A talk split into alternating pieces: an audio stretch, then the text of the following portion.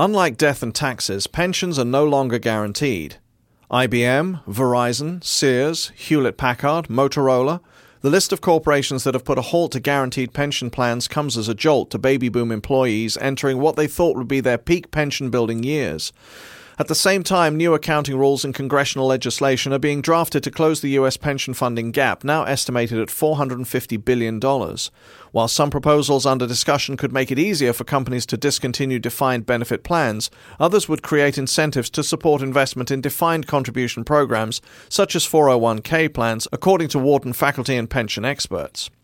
Olivia Mitchell, director of Wharton's Pension Research Council, says the recent rush to freeze guaranteed pension benefits is a continuation of a long term trend in abandoning defined benefit plans in which workers receive a guaranteed retirement payout.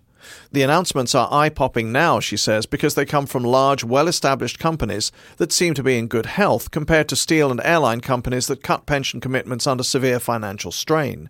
These are companies that seem viable. They are not going bankrupt and dumping their plans on the government. While the idea of a guaranteed pension in old age may be comforting, Mitchell says the changing nature of pension plans reflects today's economy in which little is assured. There's a common perception that defined benefit plans are safe and guaranteed, and defined contribution plans are risky, but I think the last 10 years should have removed that misimpression from people's minds. Defined benefit plans are risky too. Changing the game plan for existing employees will generate fallout, predicts Wharton Management Professor Peter Cappelli, who is also director of Wharton Center for Human Resources.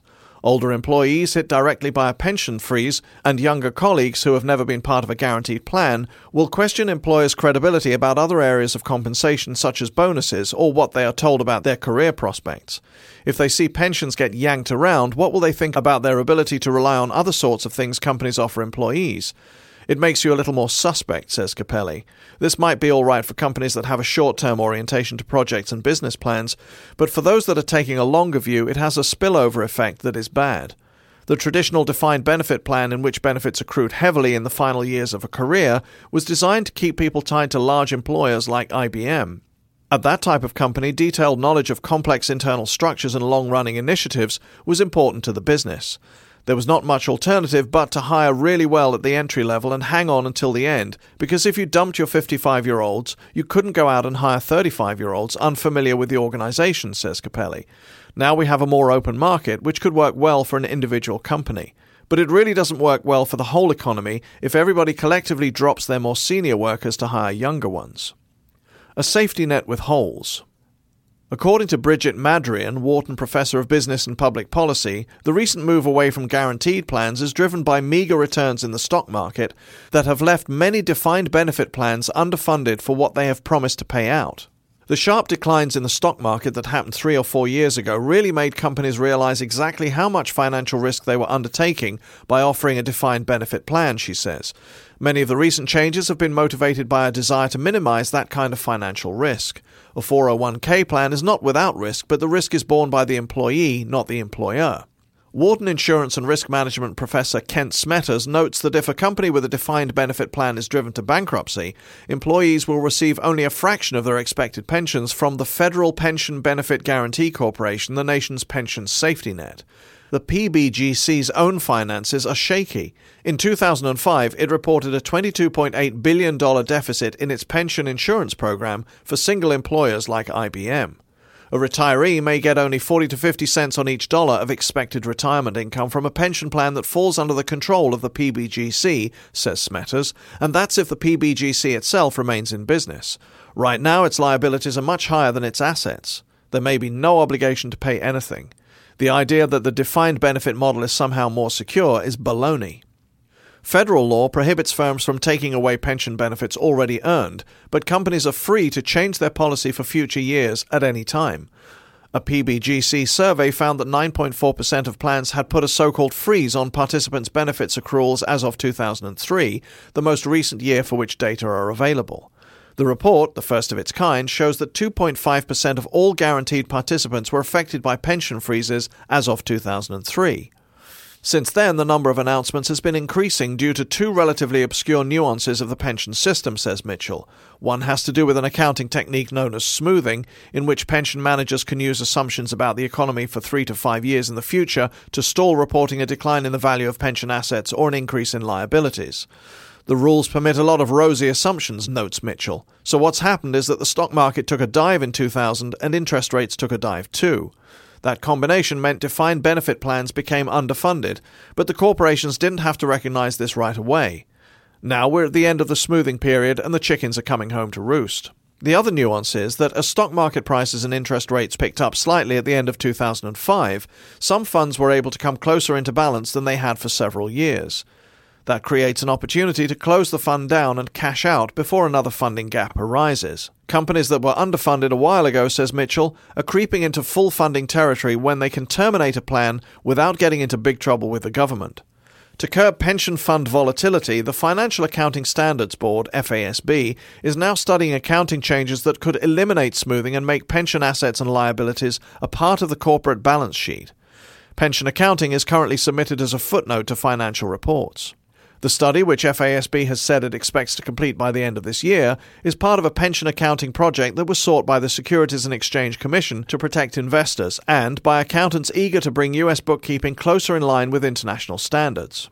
Meanwhile, Congress is working to develop new pension legislation this spring that would shore up weak pension funds. Some of the provisions, however, would also make it easier for companies to walk away from pension promises, according to the Wall Street Journal. One proposal would reduce the amount of money a worker receives when taking a lump sum retirement payment rather than receiving monthly checks after retirement by changing the interest rate used to calculate the size of one time payments. Another significant change outlined in a House proposal would let poorly funded plans drop one type of benefit already earned, the journal reports. It would allow companies to eliminate early retirement incentives in so called multi employer plans, usually those negotiated by unions with different companies. Early retirement subsidies can add 20% or more to a pension payout. The change, if adopted, would reverse a key protection under federal pension law, which forbids employers from rescinding a benefit that has already been earned. But pension advocates worry that modifying a core protection in the law would establish a dangerous precedent that would soon be extended to the majority of pensions, the journal writes. Stricter accounting and legislation that would force plans into solvency is healthy, says Jeremy Gold, an actuary and pension consultant based in New York, noting that banks, insurance firms, and other financial institutions are required to balance their assets and liabilities. But he worries that the new pressure to clean up pension fund accounting may trigger a bigger exodus from defined benefit plans as companies drop funds that are in strong financial shape to match what their competitors are doing. Frankly, I'm concerned. This might be the year when we find out what the future of defined benefit plans is likely to be, he says. Until recently, I have been optimistic we could work through the problems and end up with better defined benefit plans than we had before. We may be running out of time. I would like to see the good defined benefit plans survive. There is a place in the economy for defined benefit plans, but I think we have paid too much attention to the weak ones, like those in the airlines, that have set the tone for an exit from defined benefit plans. Investing in lifestyle funds. Employees' first line of defense against losing retirement benefits is the PBGC, which oversees the benefits of 44.1 million workers. The agency bails out insolvent funds using premiums earned from healthy plans. Last year, it took in premiums of $1.5 billion from 30,300 plans. The PBGC currently charges companies a flat rate premium of $19 per participant per year. Underfunded pension plans pay an additional variable rate charge of $9 per $1,000 of unfunded vested benefits. Current proposals in Congress call for an increase of the flat rate fee to $30.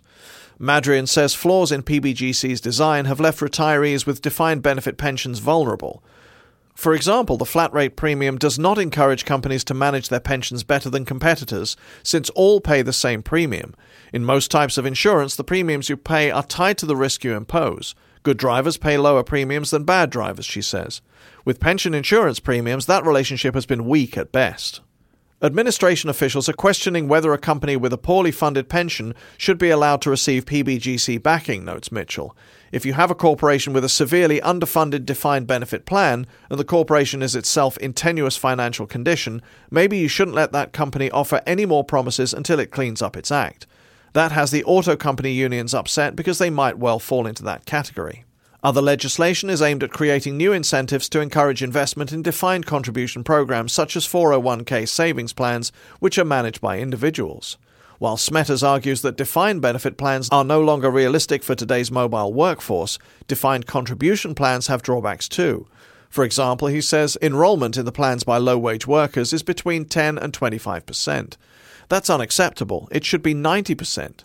He supports a change in the way workers enroll in defined contribution plans. Now, they must opt in to their company's program, which requires paperwork that many workers choose to ignore. Instead, Smetters says companies should be allowed to enroll their employees in a plan automatically. The firm could invest the employee contributions and any matching funds into a so called lifestyle fund geared to deliver returns based on a worker's age. If employees want to opt out, the burden is on them. Employers are reluctant to set up such programs, says Smetters, because they fear they will be sued if the fund's investments don't do well. Zvi Bodie, a professor of finance at Boston University who also sits on the Wharton Pension Research Council board, says the shift from defined benefit plans to defined contribution plans would not be a problem for workers if the level of corporate support remained the same. The IBM policy, set to take effect in 2008, greatly enhances the workers' 401k plan. I don't think that this transition from defined benefit to defined contribution is a bad thing at all, says Bodie. It's unfortunate that it is taking place at the same time that employee compensation is being cut. What's really motivating this is a desire to cut labor costs.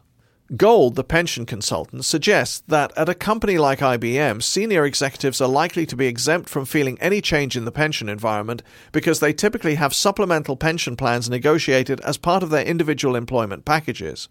Even those lower down the corporate pension pecking order will remain comfortable.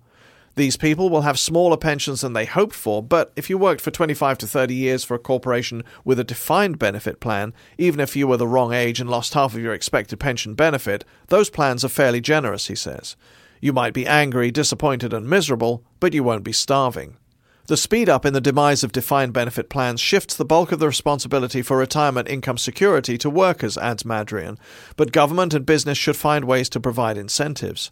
It's just been over the last 10 years that people have really started to understand the magnitude that is involved in making sure we get everyone financially well positioned for retirement.